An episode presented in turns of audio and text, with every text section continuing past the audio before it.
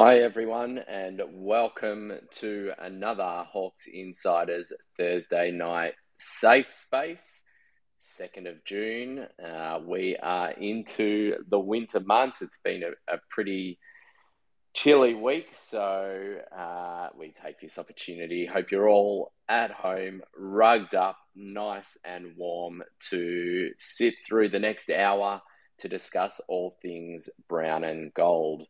My name's Andrew Weiss, and I will be your host this evening.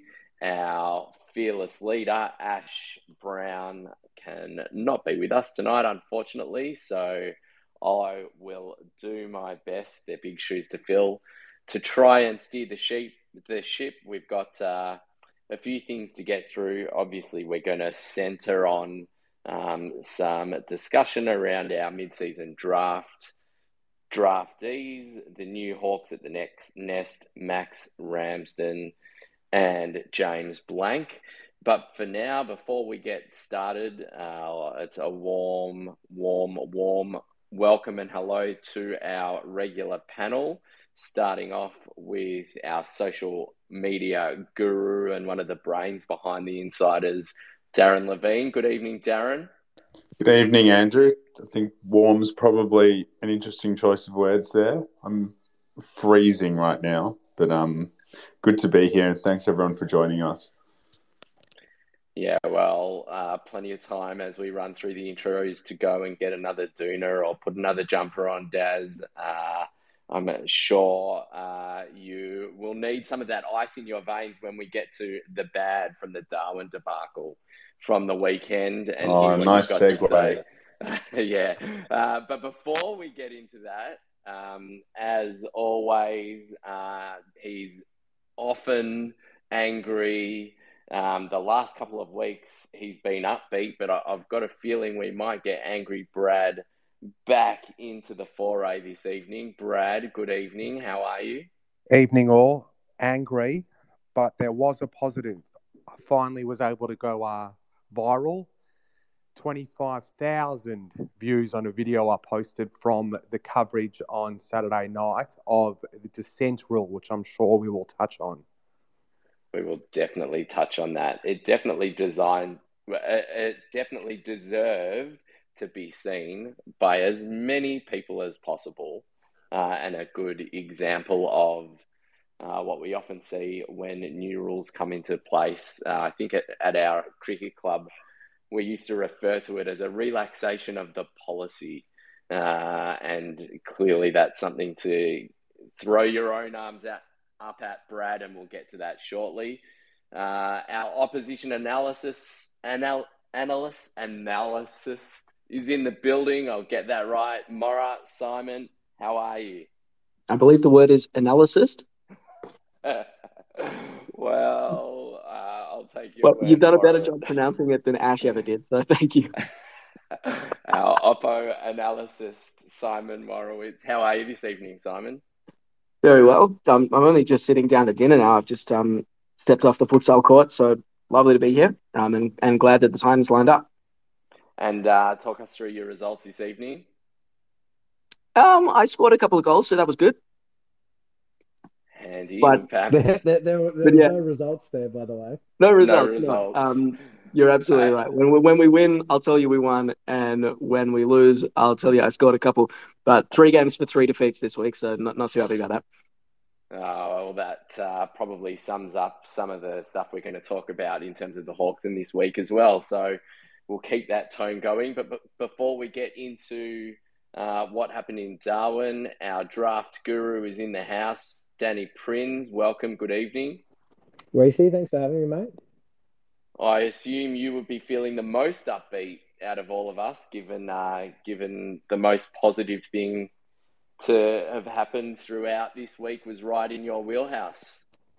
Yeah, I think um, I mean it's a mid-season draft, right? So you can't get too ahead of yourself thinking you've snared, uh, you know, the next uh, Jason Horne-Francis or anything like that. But there's uh, two significant list gap or, or list needs that we've addressed in this mid-season draft, and I think that's a really positive thing for the overall list build that we're working on at the moment. So yeah, pretty excited.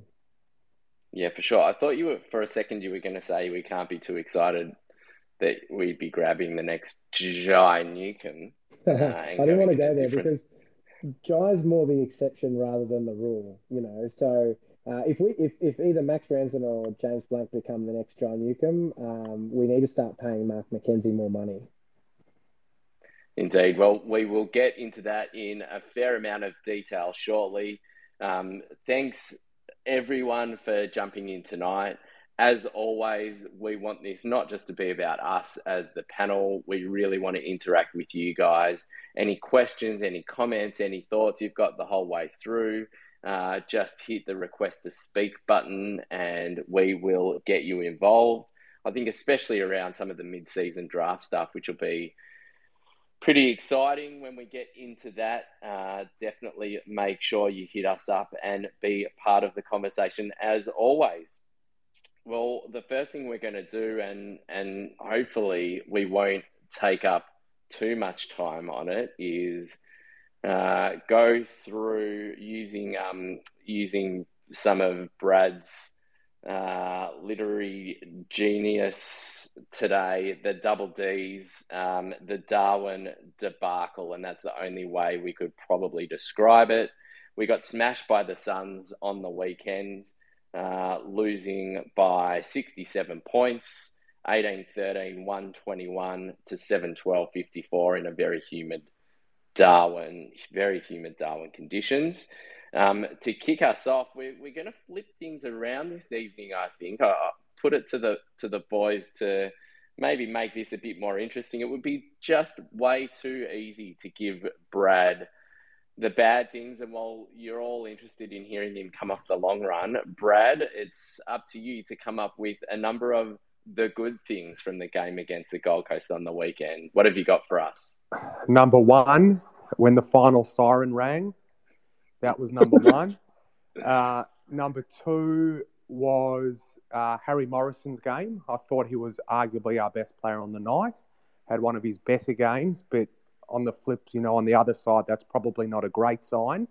And number three, what I really picked up on and liked was Connor McDonald playing on the ball. I had a few centre bounce appearances.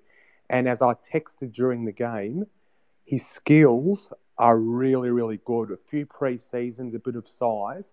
I think he's going to become an elite midfielder. And a special mention to uh, Sammy Butler did a few nice things in the first half. We've definitely found a player there.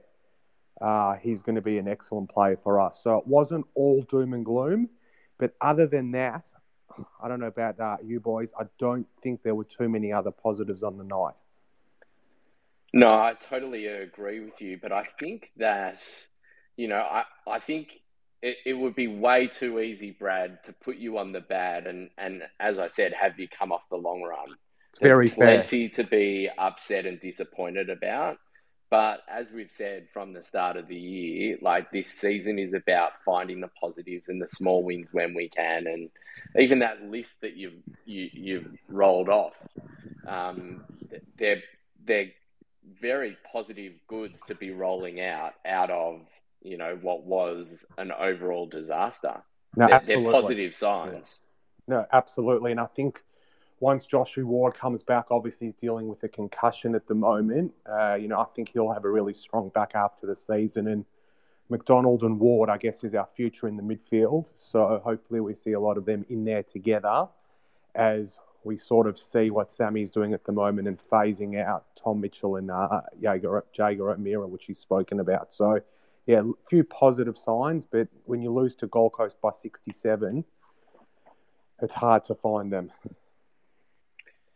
Absolutely. Thanks, Brad. Well, we've got 50 minutes left scheduled on this space. So, coming in with the bad, Daz, the floor is yours.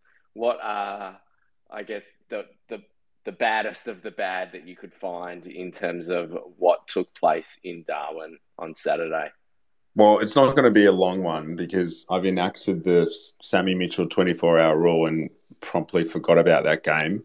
And I hate that I'm having to relive it now in any form at all. Um, it was just one of those games where nothing seemed to go right. And I think when I saw Tom Mitchell lining up before the game started and he was absolutely sweating bullets.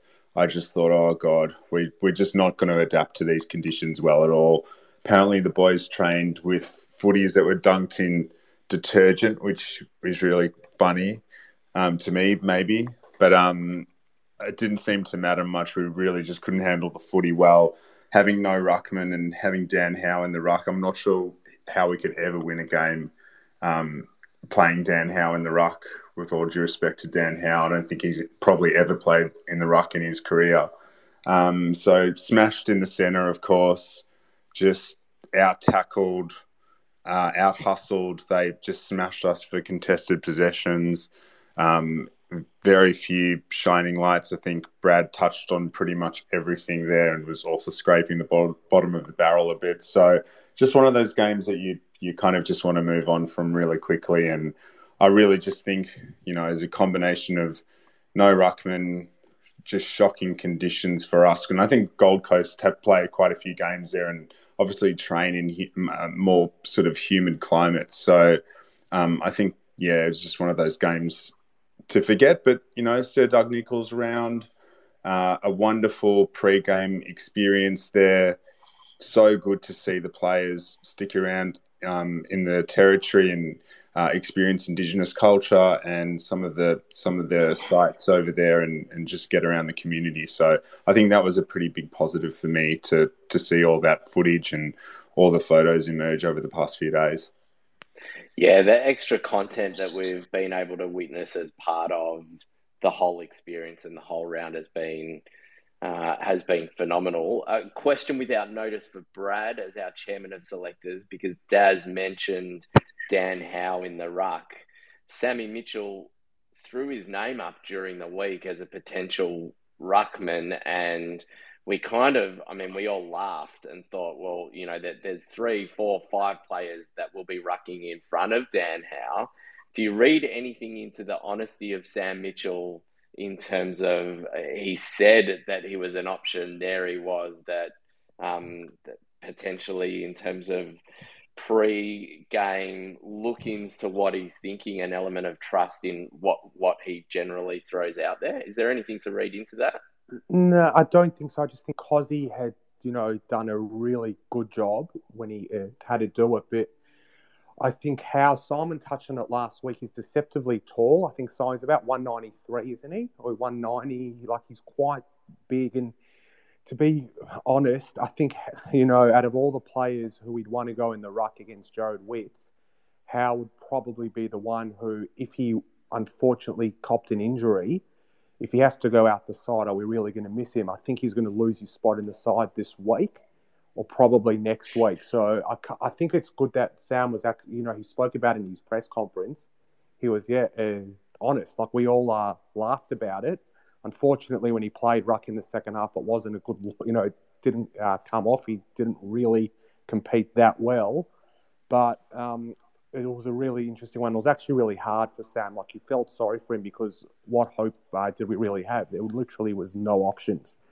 So hopefully Noodle Ned Reeves comes back this week. He's been named on the bench, so I'd say they probably not confident. They'll see how he obviously goes at training on Saturday.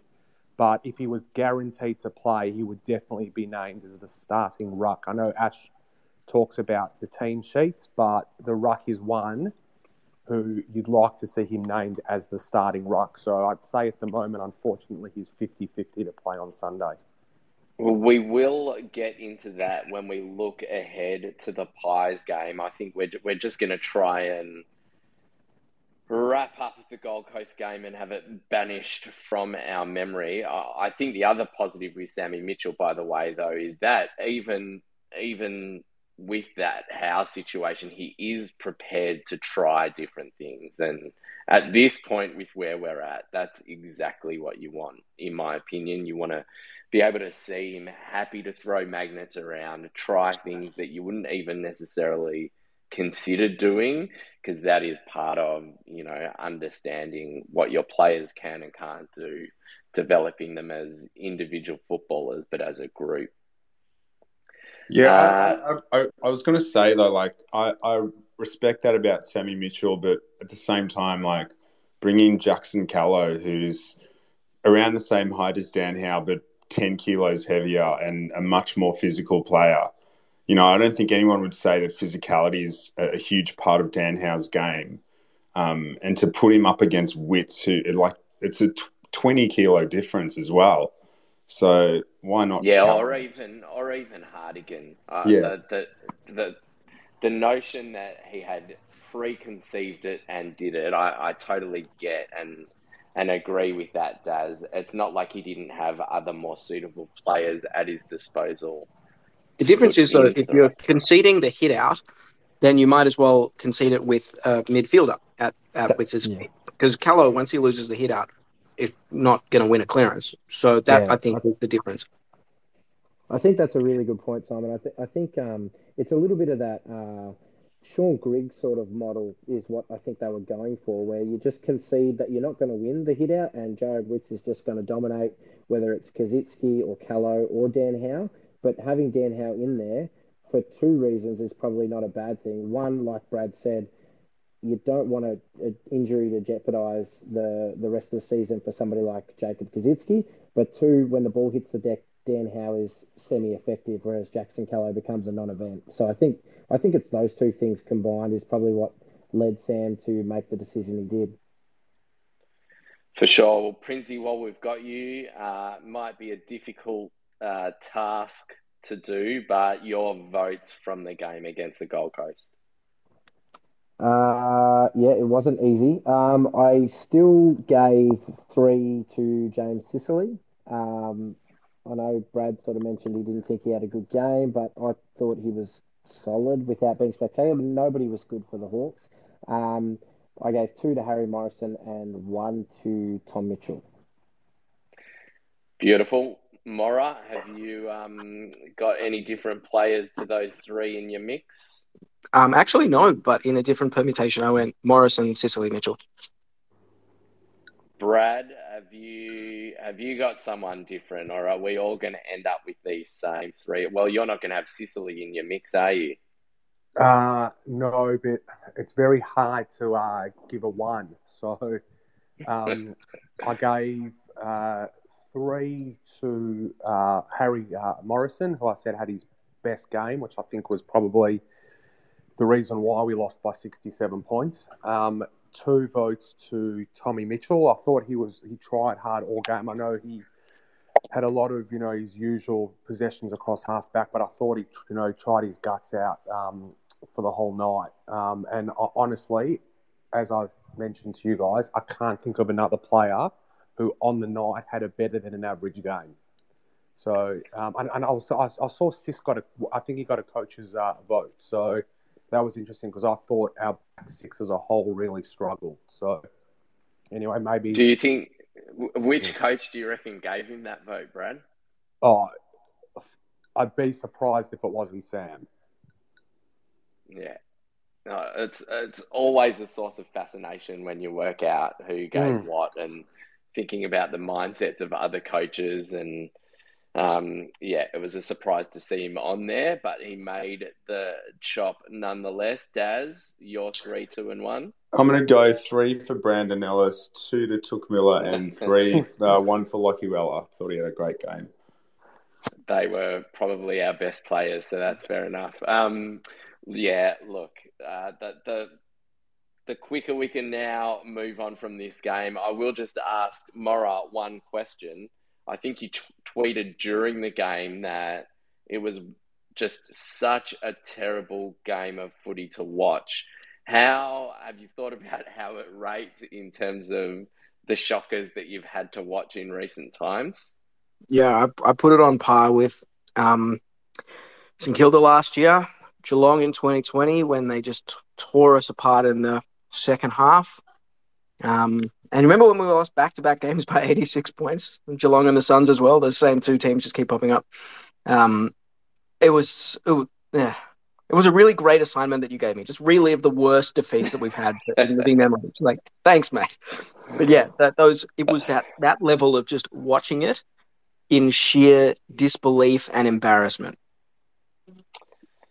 Yeah, I think that pretty much sums up how everyone else was feeling about it. I think, uh, luckily, I guess, again, depending on who you support and what your interests are, there was an A League grand final happening at the same time. So for some, that potentially provided a bit of relief. But um, just just a side note on that, Reese, I was at the A League Grand Final. That was no better either. If you were a Melbourne City supporter, City fan, yeah. yeah. Uh, the the only good thing was my my uh, my seven year old got to give a medal to uh, the winners, which he was hoping would be Melbourne City, but ended up being Western United. So um, yeah, we were losers all across the board on Saturday night. No, that one was the right result. No, well, do you know what? Let's save that. We can, um, we can maybe we can do a separate space or invite people to a That's separate WhatsApp space, group. And yeah, uh, yeah, we're going to stick to the brown and gold for now. But that gets rid of everything that happened in, in Darwin. We wash our hands of it, and let's move on to something a little bit more positive. Uh, the mid-season draft that took place last night. There was a fair bit of um, there, there were a fair few rumours floating through about what we were going to do. Uh, very late decision to open up through Tyler Brockman, the second um, list spot by late decision, I should say. Uh, it was reported and lodged uh, in the afternoon on Wednesday. No doubt the decision had been well and truly made a long time uh, before that. But I think to kick us off and give us a recap on the two new Hawks that have come in and how everything panned out at the at the mid-season draft, Prinzy, uh, welcome back in specifically to give us your take on everything that unfolded last night. Yeah, I, I think I think overall most Hawk supporters would be pretty happy uh, with with the Hawks' work on Wednesday night. I mean, you come away from a draft nine out of ten times you're going to be pretty happy with the, the kids that you select. But um, as I touched on at the at the start, um, we had a couple of really glaring list needs, and we've been exposed for only having um, three rucks on our list this year, and three of them being injured. Um, you know, over the course of the last few weeks, so, and not having a ruckman play at Box Hill for the whole season yet this year. Adding that extra ruckman and having somebody who has a real point of difference to our other rucks in Max Ramsden is um is is really uh, an exciting thing. Look, he's not he's going to take some time.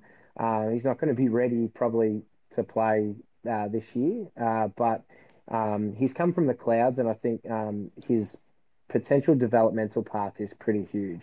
And then then to follow up after that, and then in the tw- in pick twenty. Um, take another Box Hill product. I think there's there's there's layers of good story there. Like um, James Blanck is um, probably the perfect. If we had Ed Sill on tonight, he would talk about that being the perfect um, Box Hill Hawthorn, uh, Eastern Rangers Box Hill Hawthorn pathway, uh, and exactly why a club like Box Hill exists. Um, you know, Blanck missed out on the draft um, in his draft year. He was a late bloomer, late to footy. And uh, was considered a raw key position player. He probably still is, but he's refining a lot of his skills. Um, and he did work during two COVID um, uh, COVID affected seasons at the VFL and um, worked on his body and filled out uh, to the point where you know he looks a really solid young kid at just uh, recently turned 21. Um, and he looks like somebody that could play right now if we needed him to, but he's also still a kid. So I think these are two picks for the future, but also one pick for the right now. And um, I think Box Hill will be happy too because they'll have another recognised ruckman to play um, to give young Brinker Richley a bit of a chop out, who's done, played a lone hand the last few weeks. So that's okay. a, a bit of a wrap of the draft in itself. So a few questions, and we're going to start um, with with just uh, unpacking Ramsden as a prospect before we go into Blanck. So, um, pick six, we take Ramsden. Obviously, we go for the best prospective ruck available. Um, it feels though like it's a bit of a furphy talking about him being the ruck with injuries to fill having four ruckmen on our list because we should have done that from day one. I guess my question to you is if the mid season draft was three weeks ago, do you think the approach is different as to the, the ruckman that we're taking? Because it feels like, even with what you said, like he's not going to be playing for the next couple of years. He's a project ruck. That that is with the the notion that Lynch and Reeves are coming back just around the corner. Whereas two weeks ago, it might have been a different story, looking more at someone like Ballenden. What do you think about that? Uh, the word from the Hawks will be no. I, I have my doubts. Uh, I would say if they thought that all three, or at least two of uh, Reeves and McEvoy um, and Lynch were going to be out for a long, long, long time, they probably would have gone and um, got uh, a stopgap solution for six months. Um, but with those guys coming back, they could just go and pick the best available talent. I'm pretty sure that's just what they've done, uh, regardless of position. I think it's worked in our favour from an overall list build perspective that um, Ramsden um, was the pick that they ended up with. But I, I just think they've we see they've just gone best available talent, and that happens to be a ruckman. So um, I think they just like the uh, the athletic profile, um, the the potential the comparison profile. Six minutes and four seconds for two kilometers for his time that's trial. The, that's the same time as you, yeah, we see. maybe uh, in a car, maybe not quite. It is unbelievable, and and we've got. I mean, Justin, one of our listeners who's in here, has done a lot of our homework for us because he was tweeting up a storm. Just to put it into perspective for everyone here who might not have seen some of Justin's numbers, 604 Ramsden's done as a 202 centimetre, 85 kilo ruckman. Ward's 2K time trial came in at 557. Ned Long's at 605 and Connor McDonald's at 608. I think Rouse was 617, I think I saw, Matthew Rowell. So we're talking for a big guy, we're talking elite athlete. Some incredible numbers. Um, uh, a better 2K time trial than Dylan Moore and CJ in their draft years. Um, yeah, so just some really, really high, high, high end numbers. Um, and I think if you look at that, like, you know, because even um, McEvoy is uh, a good endurance athlete for a ruckman and can run all day. But the difference I think I see with Ramsden and his, and why I talked about his athletic profile is because not only can he run uh, and run and run and, have, and has a great endurance, but he has a bit of fluidity about the way he moves. If you look at the way that McEvoy moves and how he's built, he's kind of robotic in his movements. But um, Ramsden has a lot more sort of kind of like plays like a tall midfielder. And it was really interesting to see him comped by Cal Twomey, I think it was, as a, a, a um, Tim English type uh, ruckman, and that's that's what I see in him too. So um, you know he's probably not going to win all of the hitouts, although he's got a pretty decent spring, and I'd say he's a bit taller than Tim English. But what he is going to give you is uh, another body around the ball that can go in, tackle, win the footy. He's got good hands in the contest. If anybody watched his highlights package that the Hawks put up there, he won a few really good balls um, in the coalface and, and got him out like a midfielder would.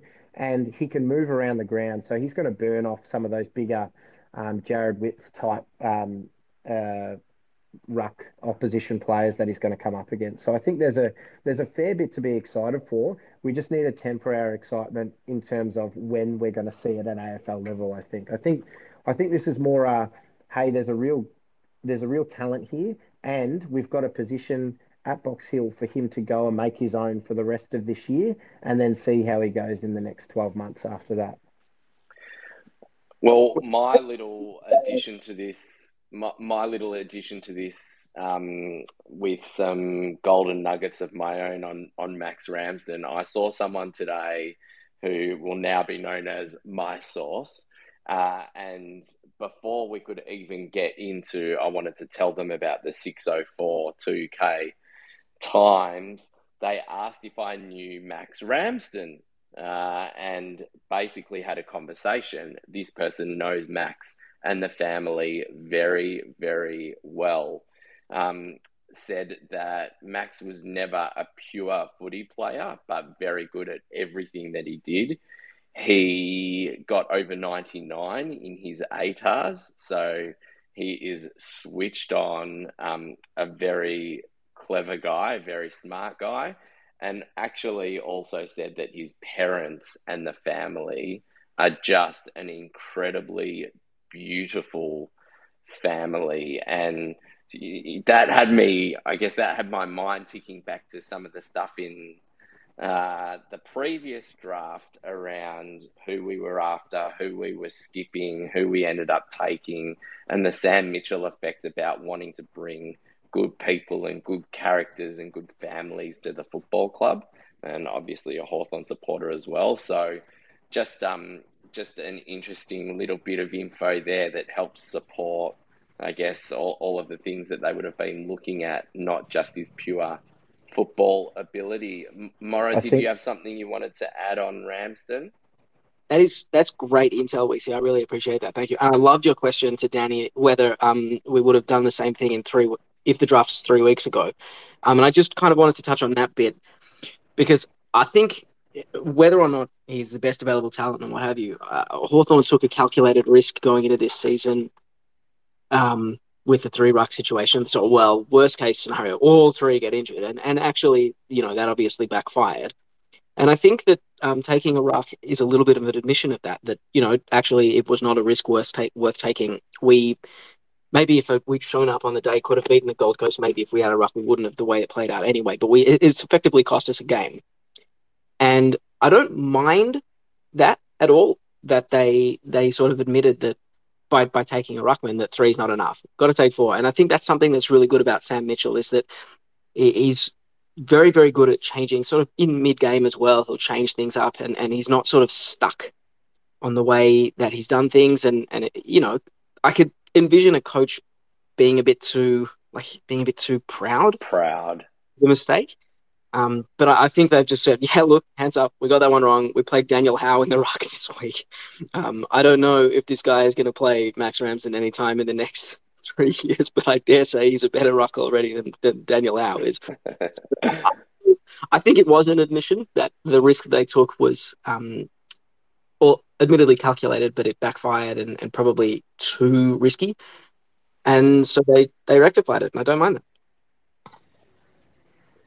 Yeah, I think also, I mean, I, I, I think that whilst Sam clearly looked upset on on our screens about what was going on the other night, I think he's a realist. And whilst we get emotional with what we see week to week as connected fans, I, I don't think they'd be concerned about getting smashed by Jarrod Witts in the ruck and not playing uh, a recognised ruckman given the situation, and that yeah, whilst that that's potentially the case in terms of they would openly admit that they were thin in the rock, ruck stocks from the beginning of the year.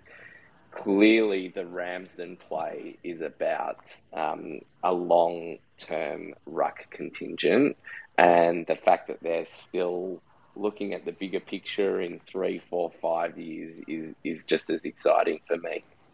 Absolutely, um, Weezy. And just one last thing, just to echo your point uh, from your source around Max Ramsden, um, to give you an idea of how much he's come from the clouds this year. He only he didn't play NAB League footy last year. He only played three games of school footy for the whole year. So I think Year 12 was definitely his focus. He wanted to get through that. He's played for the Sandringham Sandringham Dragons this year and probably been the best NAB League ruckman across the league. So um, he's finally concentrating on footy, and I think that tracks well for a really steep developmental curve. So there's something to be excited about with Max.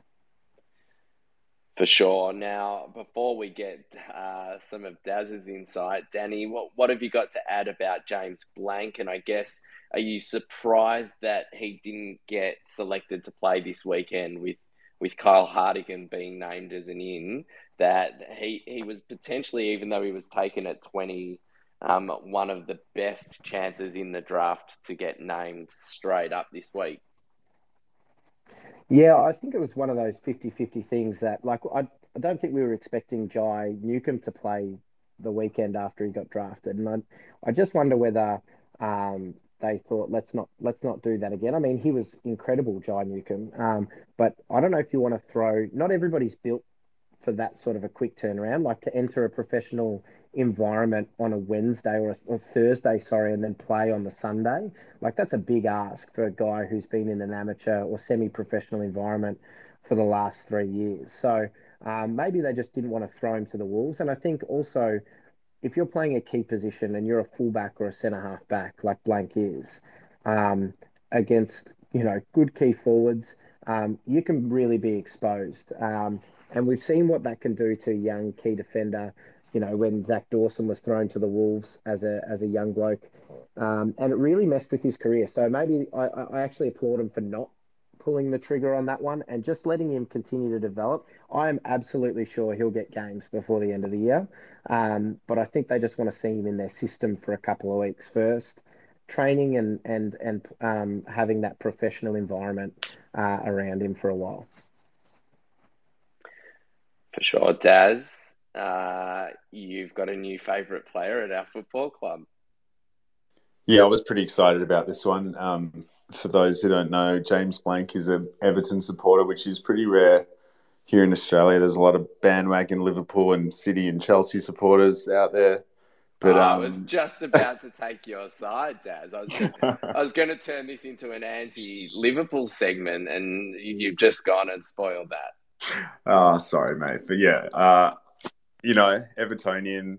He liked a comment of mine on um, on Instagram. He was they have they have I think every week at Box Hill or every couple of weeks they've got a you know wear a different your, your favorite sporting club to training. So it was a picture of him in an Everton shirt, which I put up on Twitter, and yeah, I'm, I'm pretty happy that the Hawks have got him. But but aside from that, I've actually been watching him a bit at Box Hill this year, and he's always stood out and I, I, thought he was the kind of one of the, one of the players from that Box Hill list, and there's quite a few actually that could make the step up um, to to to play senior footy, and um, I think he's I think his his his athleticism and his closing down speed are things that really stuck out to me in those Box Hill games, and and clearly, you know, if he's a key position defender that that that comes along, we can look at other options in the draft, and we, we won't have to think about um, drafting uh, key position players. It's we've really just got to focus on rebuilding the midfield.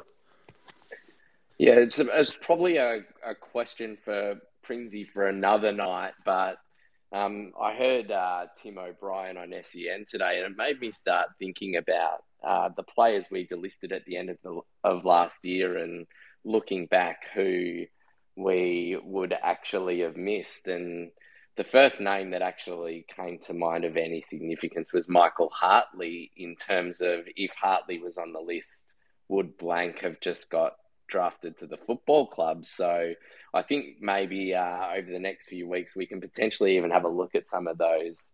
Uh, and at the time, people get worked up about players getting delisted and um, players getting traded. Uh, it, would be good to go back and have a look at at the effect and, and see if they would have made any difference. But um, a really good haul, um, another really big positive step for us as a club. And we'll be watching both of those players over the next few weeks uh, get their Hawthorn careers started uh, officially through Box Hill. So let's move on now, and I am going to call on Brad to talk us through a story that um, that was a, a, news story that was up during the week. Uh, 12 months ago, he was officially a Tiger, and now we get another Tom Mitchell trade story in a news report um, talking about him being traded. Brad, not quite the fanfare of last year's Tom Mitchell trade circus, but back in the spotlight. Absolutely, yeah. I'm sure a lot of people saw the story. Good friend of our program, Mitch uh, Cleary, was up in the Northern Territory with uh, the team. Obviously, the rumours are still there. Uh, Tom, the way Tom speaks about uh, the club, I'd be very surprised if he does go. The harsh reality is, is the club would have spoken to other clubs during last year's trade period. That's 100% true. Unfortunately, the interest wasn't there for Tom. And the truth is, we're not going to, a lot of our supporters, unfortunately, it's hard to talk about, but Tom's not worth a first round pick. And a lot of our supporters still have the belief that he is and that we would get a first round pick for Tom. We won't. So we need to try and get another first round pick in this year's draft.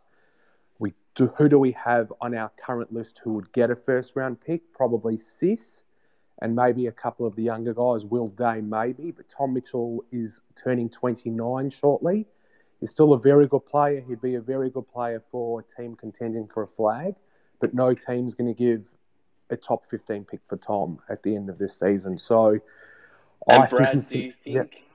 Do, do you think that the that we're going to have to get a bit more creative because all of the players that were up for trade at the end of last year that we were talking about trying to push up to a first another first rounder uh, we saw Breust and Wingard, but the names were Gunston, O'Meara, uh, and Titch. None of them are first rounders. No. So the question then is if all you can get for any of them is a second rounder, are you A, better having them at the club, or B, trying to get that to potentially package some second rounders together to be able to get another late first rounder? Yeah, it's a, it's it's a good question. Like you would have to, it'd have to be Mitchell a second rounder, and you'd be paying probably part of his salary. But I think we need to keep him. I think our list is getting younger. You know, the end of this year, you, would say we're probably going to lose Shiels, McEvoy. I think might go on one more. I don't know. It depends how his neck uh, recovers. Um, Gunston's probably still got a year or two left, but there will be a few of the, I guess, senior boys are going to go at the end of the year by next season, Tom's probably going to be one of our uh, oldest players. You know, we're going to have Mitchell, uh, Jaeger's not going to go anywhere, Chad's not going to go anywhere. They'll probably be our three of our more senior players next year. So I think you know Tom seems to be highly uh, respected. We obviously try to, you know, we obviously spoke to other clubs about him last year, but the interest uh, wasn't there. So, yeah, I'd be very surprised if he goes. I'd be leaning to keep uh, Tom, especially with how young our midfield is. Obviously, we've seen this year Sam's trying to phase him out, but he still does play, you know, at least 50% of every game on ball, and we're still going to need him next season. He probably still is, other than Jai, our best uh, midfielder at the moment. Yeah, and unless there was some sort of godfather offer from a club that's in the window and coughed up that first rounder, he's he, he'd just about be at least top five, if not top three, in our BNF, and still a, a massive show to potentially win it. Um, it's just hard to see unless there is a massive offer us getting enough value out of trading him at this point, as opposed to keeping him and letting him do what he does. But you know, it's always good to remember Tom Morris and the uh, the the Tigers story with. Uh, with a tear in the eye, and it was just good to see that back in the media this week. No doubt there'll be plenty more of those to follow. Um, now, what we're going to do is just something a little bit uh, off center, and we're coming up to a bye after the Collingwood game. So, just before we get into um, into actually looking at a preview for the Pies game, looking at the bye the week after, we'll start with you, Mora. Give us the name of a couple of players who you think will be happy to see the bye, ready for that that week off. Yeah, well, um, in in thinking about this, I ended up trying not to say a lot of the young players, just because first, second year players, as the season goes on, I mean, it's it's draining just watching it from the couch. I don't know how they do it. But so someone like John Newcombe, for instance, who um, had a blistering start, kind of fell away this week. Um, he was sort of high on my list as someone who might, I might I might put in this list, but I also I didn't want to just say like you know Josh Ward, Connor McDonald, those sorts of players. So I thought maybe Luke Breust Um, he's someone who I think he kicked multiple goals in the first five weeks and has done it once since then. Um, we haven't really helped him, to be honest, with our delivery and our quantity. I'm inside 50, but he's someone, you know, 250 this week. Maybe it'd be good just to give him a week off um, following that. And um, yeah, it's kind of murky because we've got really young players and really old players. And I think everyone kind of needs the rest right now. Didn't really answer that.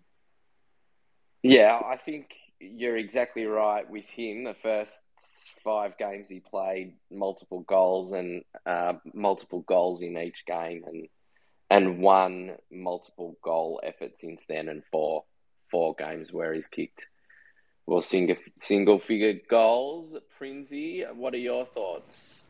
Yeah, it's really interesting because I had the same train of thought as Morrow. I had Newcombe down, and I'll keep him in there because I think he'll be looking forward to just a week off for his body to rest and recover. Um, he hasn't been given the same leeways as McDonald and Ward getting a week to be managed um, and have that week off and have a break. So I think he really will be looking forward to it, and and rightly so. And he's earned a break. I think he's been incredible, and not only is he, you know, give or take half a year the same age as those guys, um, but he's playing in the cold face, copping huge hits and laying big tackles. So I think just a rest for his body will do him wonders for the second half of the year.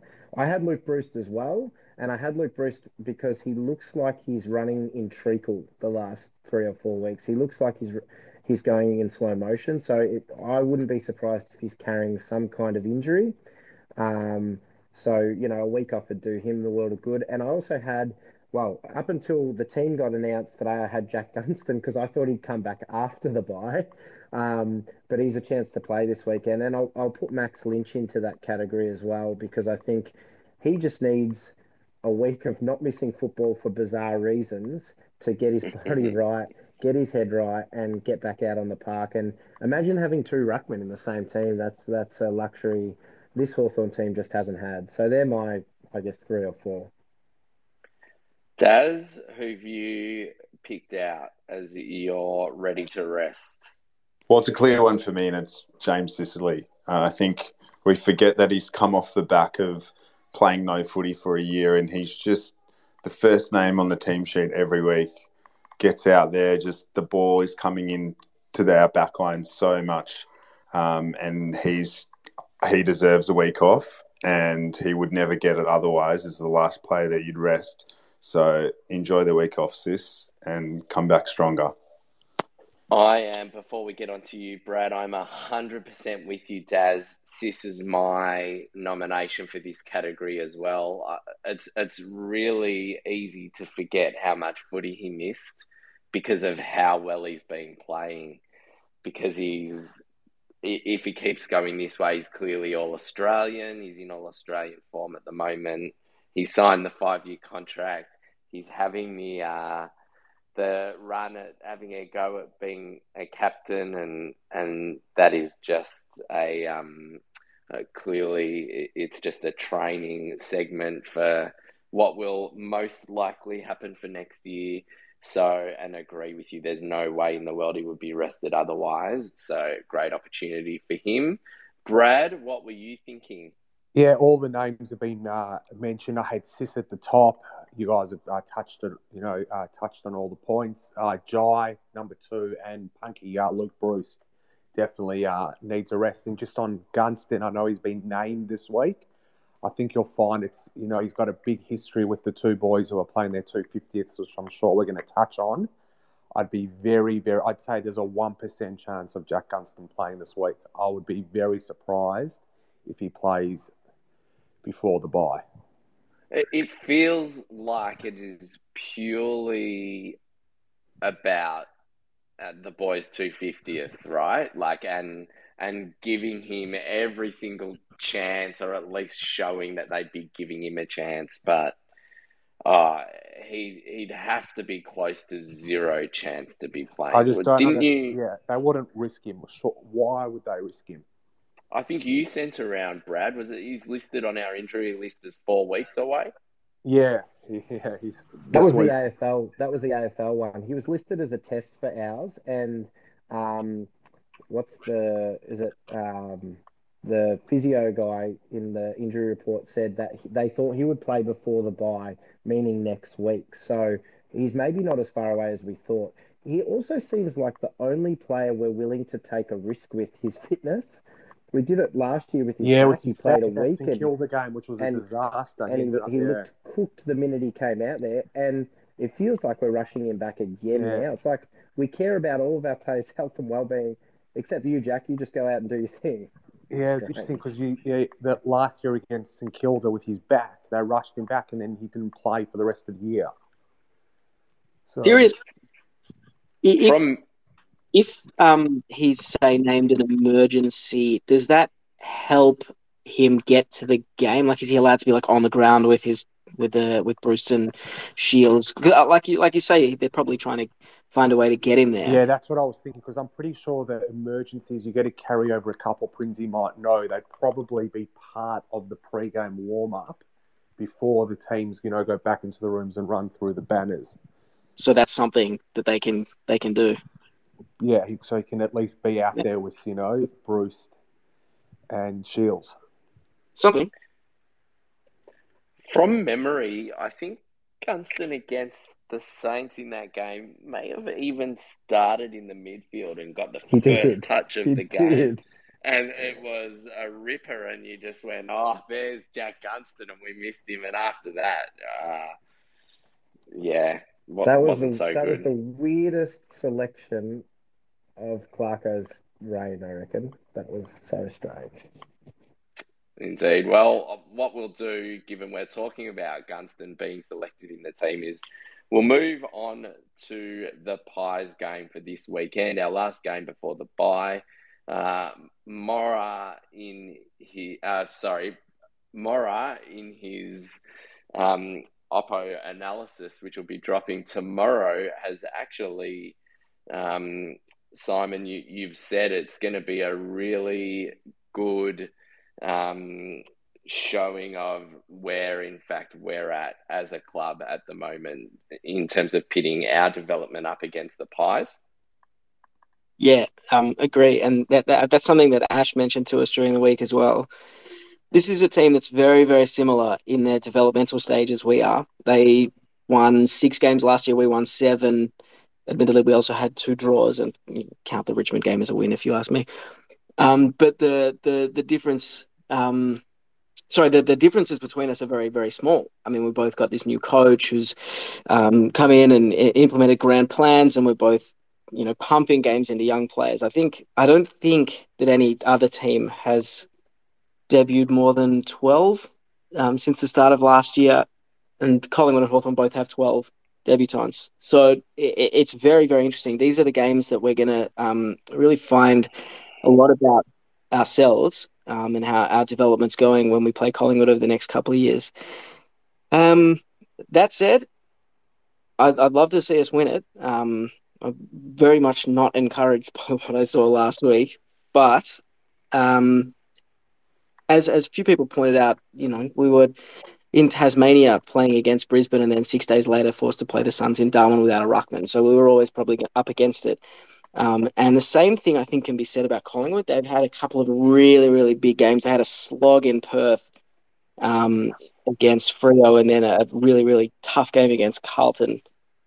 And so it's possible, like like us, that they're going to be up and down, um, and maybe the stars were aligning that we just get them on a down week because you know they get up for the Carlton games, and what goes up must come down. Yeah, it, it really is a good opportunity. Brad, I'm going to ask you about selection. Before I do, I'm just going to read out the team as selected. Uh, from the back pocket, Will Day, Blake Hardwick, named at full back, Jarman Impey, half back line, Changkuoth Jiath, James Sicily, Harry Morrison. On a wing, Lockie Bramble, John Newcombe in the centre, Connor McDonald half forward line of Liam Shiels, Dylan Moore back to his uh, back to his best position there at centre half forward, uh, Jaeger O'Meara on the other flank. Full forward line of Luke Breust, Mitch Lewis, Sam Butler. Uh, Jacob Koschitzke gets uh, another naming in the ruck with Tom Mitchell and Chad Wingard named on ball. And the interchange from Daniel Howe, Jack Gunston, DGB, Ned Reeves, Connor Nash, Jackson Callow, Josh Morris, and Kyle Hartigan. So that ended up being Gunston, Callow, Jaeger, Josh Morris, Kyle Hartigan, and Ned Reeves named in, with so far Finn Maginness, who was the Medi sub, Jack Scrimshaw, and Sam Frost ruled out. So carnage, the carnage that you predicted, uh, Brad, at the selection table. Uh, how do you think that's going to unfold uh, when final teams are named tomorrow ahead of Saturday? I'd be surprised if there were more than three changes. Obviously, losing Scrim is Scrimshaw is going to hurt, especially with Frost copping a week. So those two obviously go out. Fingers crossed and praying. Ned Reeves comes in. Jaeger will obviously come back. But I think we're going to see Connor Nash might get an arrest. I think Josh Morris will play. I don't know why. I've just got a feeling the last every week we seem to be managing or a player goes out that we don't expect. Uh, Hartigan seems to be an emergency most weeks. DGB named on the bench is interesting. It could be sore. Maybe that's why Hartigan's an emergency, and obviously with Frost out. Uh, but my predicted changes when I wrote my piece were uh, Scrimshaw and Frost out, uh, Reeves and O'Meara in. But I've got a feeling there'll probably be one more change, and I reckon Josh Morris will play with their Connor Nash or another player being managed, even though the bye is coming up. There might be a few sore boys over um, after the last couple of weeks. Well, just looking at that bench would suggest Morris has to be a chance because with Cozzy named in the ruck, the, the bench, it's, it's one of the biggest extended benches we would ever have named in terms of in terms of height and monsters. So you've got yeah. Howe, Gunston, Barras, Reeves, Nash, Callow, and Hartigan. That is a big, tall bench. Yeah, absolutely. And Howe, obviously, on the bench as well. You know, his spot, I said earlier on that I think he's going to lose his spot. So I reckon there'll be three changes. And I reckon Morris will play, which will be good. It'll be good to see guys like him. I think Jack Saunders will play a few games after the bye as well. You know, they've I think um, you guys have mentioned they've trialled him a bit across half back for Box Hill, which is interesting considering that's where you know we've got the most depth on our list at the moment. But I think we will see a few of those Box Hill, you know, uh, regulars play in the back half of the year, which will be good. Morris played a couple of games last year. Um, he struggled a bit, but he definitely deserves a, another chance. And what better way to do it in front of you know he's probably sixty thousand plus on the MCG on Sunday. The other really interesting aspect to this one, and Daz, I'll get your thoughts on it, is um, good friend of the pod, good friend of the club, good friend of the AFL fan, Damien Barrett, runs his sliding doors segment every Friday um, and every week that goes on, uh, per- perhaps shows us all a, a, lack of understanding of what sliding doors as a concept actually is. But we have this weekend a true sliding doors moment, and that is that we've got Sam Mitchell coaching up against Craig McRae, where if Collingwood had managed to pry Sammy away and make him the coach, that there's a fair chance that it, the roles would have been reversed and McRae would have been coaching us with everything we, we'd heard about how he good he was as an assistant coach. So, Daz, a, a real interesting byplay to the two of them meeting up against each other for the first time this weekend. Yeah, absolutely. Um, but if you're asking whether I'd have McRae or Sam Mitchell at the helm, uh, I think you know probably know the answer. I'm not sure if uh, there's anyone in here who would be uh, unhappy with the outcome. That's for sure. Let's talk about the tips for the game, Jazz. While you're on speaker, who's going to win and by how much? Uh, well, I feel like Collingwood played their grand final on the weekend, and you know I, I think the conditions really hurt the Hawks. So I'm gonna I'm gonna say the Hawks by twelve points. Nice, Trinsy.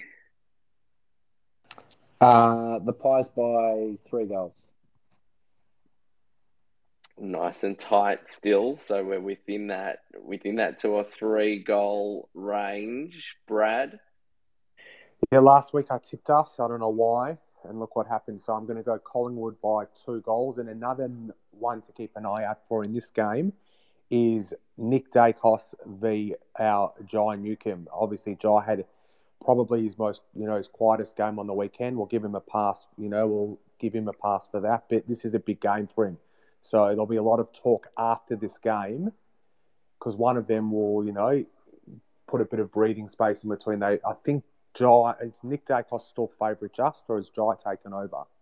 I think Nick Daicos is still just favourite, but if Jai I has think a big he is game, still favourite. yeah, and I think Jai will have a big game. Collingwood's midfield, they've got some decent name players in there, but they don't have a lot of depth in their midfield. So I think this is one game. I know our midfield struggles most weeks, but other than uh, Jack Crisp, who's been really, really good player this year, and Taylor Adams, who has, hasn't had a great year, Scott Pendlebury is still Scott Pendlebury, still very skillful and still a decent player, but he's not the same Scott Pendlebury. So we do have a chance, and they're not that strong in the ruck. Darcy Cameron's played really well for them, but he's not a star ruckman. And Mason Cox will spend a lot more time forward to try and expose our smaller back line with no Frost and Scrimshaw. So I think our midfield does have the opportunity to play really well this week and give us a chance to win. But I'm tipping Collingwood as reverse psychology. Fair enough. And Mora, what uh, what side of the fence are you leaning on? Um, last time we lost by 11 goals, we came back and beat Geelong. So I reckon we can do it again. Um, bounce back, win by 14 points. Oh, that would be lovely. Well, I'm the I'm the uh, I'm one of the pessimists in the group, and Collingwood, who did an absolute number on Freo a couple of weeks ago, backed it up against Carlton. I think they're going to be way too strong for us, and and I can see us going down by six or seven goals. But that is not the way to finish off what has been a great space. So to inject a little bit of positivity for five minutes, I'm going to throw the floor open to anyone. Uh, I think it is well worth noting that Luke Breust and Liam Shiels are playing their 250th together this weekend, being unbelievable servants of the club. Um, I know for me, uh, Ethan, my boy, Brucey, was his first and continues to be his favourite player. Um, and what they have given to us, especially through the glory years, will never be under understated and can't be taken away. So I'm going to throw the floor open if anyone wants to um, have anything to say about those two guys and their contribution to the club, what they've meant to you. I'll just quickly mention, similar to what uh, you said, we see both just being unbelievable uh, clubmen.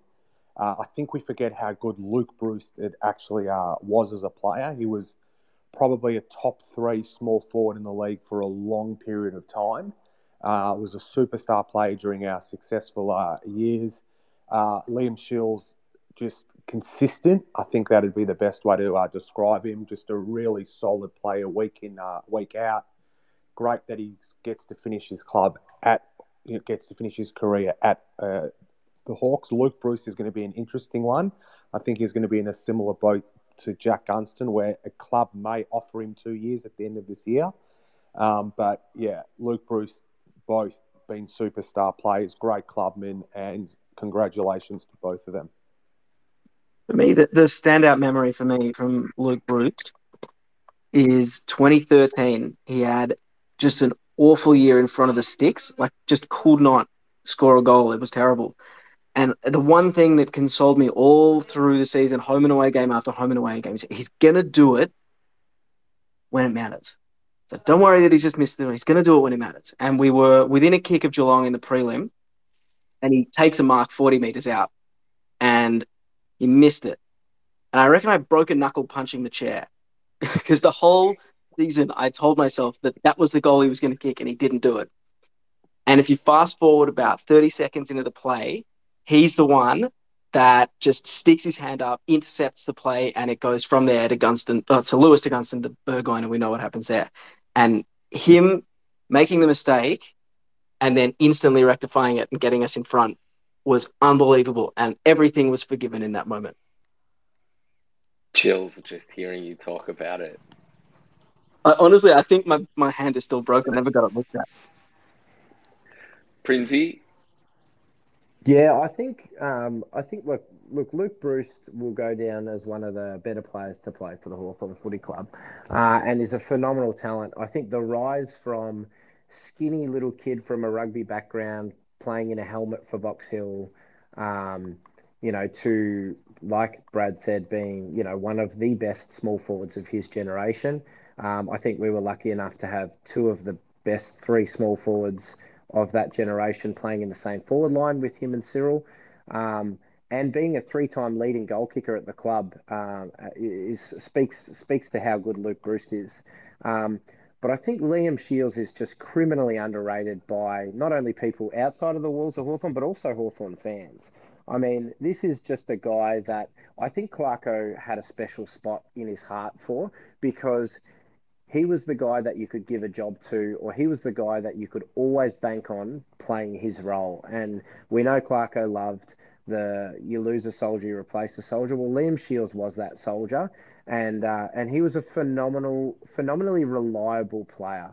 And I think you know in a in a sport where reliability is um, so so important, Liam Shiels um, carved his his um, 250 game career out of his reliability and the fact that the man has an average um, tackles per game count of close to six a game. So, you know, he was ferocious around the contest. He may not have been the most gifted player to pull on the brown and gold, but I think you'd find it hard to find a more committed player.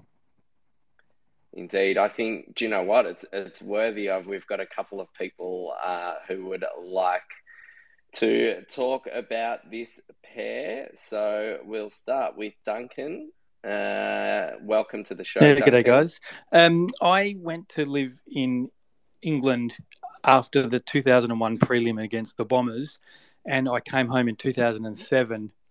My first year watching footy back again was 2008. So all those lean years never happened in my world. Um, but when I went to England, my I lived in just outside Birmingham, and the place I lived near, the nearest football club I lived near was called, uh, sorry, the home ground was the Hawthorns. So we may have got an Everton supporter um, just drafted in, but I'm hanging out for a West Bromwich Albion supporter to come into the club. Oh, I'm sure that, that there wouldn't be that baggies. many wouldn't be that many baggy supporters uh, that have done the double, but uh, Well, they how how have they gone this uh, they started fantastically in the championship and then faded to mid-table obscurity. So that was pretty poor. But um, the amazing thing was it was fate to follow them because not only is their home ground the Hawthorns, but um, their away kit is usually always green and yellow. So Australia. So how can you not follow a team that's plays at the Hawthorns and plays in Australian colours? Unfortunately, I'm stuck with my uh, Gunners, but if I was starting again, I would definitely choose West Brom for that exact reason. Excellent. You know, always be a, be a second club. And Yeah. do you know what? Thank you very much for that. Keep an eye out over the next couple of weeks. We've got an idea that actually Simon's put forward and been playing with around uh, something very similar in terms of bringing the Hawthorn Football Club into your life through ways you wouldn't quite have seen the connection at first. So, um, thanks very much for that, Sounds good. Duncan. Whitey, uh, welcome back. How you going? Good boys, how you all going? Um, I think um, the last couple of weeks have summed up their whole careers. What Liam Shiels did against Brisbane is what Liam Shiels has done for 240 games. Fair dinkum, whenever we needed to stop someone, you knew had to be stopped. He was a bloke that did it, and he did it without any fanfare, without anything. And I think uh, I saw him on um, Fox the other day, and I think um, they said about him was that he just did it. If he had to go and tag someone in the back line, he just went and do it. If he had to go in the centre and tag someone, but he could, and he was a bloody good kick at goal when he got his chances. Where Breust, Breust, we had Cyril, who was an excitement machine, but Breust was a classic small forward. He that that pass he threw in one of those grand finals where he read, led from the front and gave the handball, and I think Cyril gave him the handball, and he just flew through the gap and never looked like missing the target. And the same with um, the one he did to Puopolo in the grand final. Kicked it over the top and landed on Puopolo's chest from 55 metres away. And he was a great tackler in his day because of his rugby league background. He tackled as good as anyone. And they've both just been great players for the club. And I still reckon Breust is the best across the face of goal kicker in the league. Running across the face of gold, 99% of the time he's going to kick him. Yeah, you make some good points, Dave, and especially with his uh, skill. I've noticed this year he still crumbs the ball as well as at any forward in the game at full uh, pace. So keep an eye out for it. But often when the ball comes off, you know, our key forward's hands, watch how clean he hits the ball at full pace. It's actually incredible uh, to watch. And he does snap the ball really, really well, which can be quite frustrating at times when other players – have set shots from 30 metres out in front and they go to the side. But you know, with Luke Breust, like you said, nine 99 times out of 100, he kicks those goals. But yeah, beautifully skilled player. Yeah, well, yeah, got... the pocket and then he does that little right angle inboard, you just put it in the book already. He never misses those. It's beautiful. I've got to say, we were lucky enough, Darren Ash and I, to talk to Luke Breust on the Golden Years, and we covered the 2013 Grand Final. And we had a discussion about the goal he kicked, which was just incredible because it was a classic Luke Breust goal. It was completely pre planned. It was from a boundary throw in deep in our forward pocket.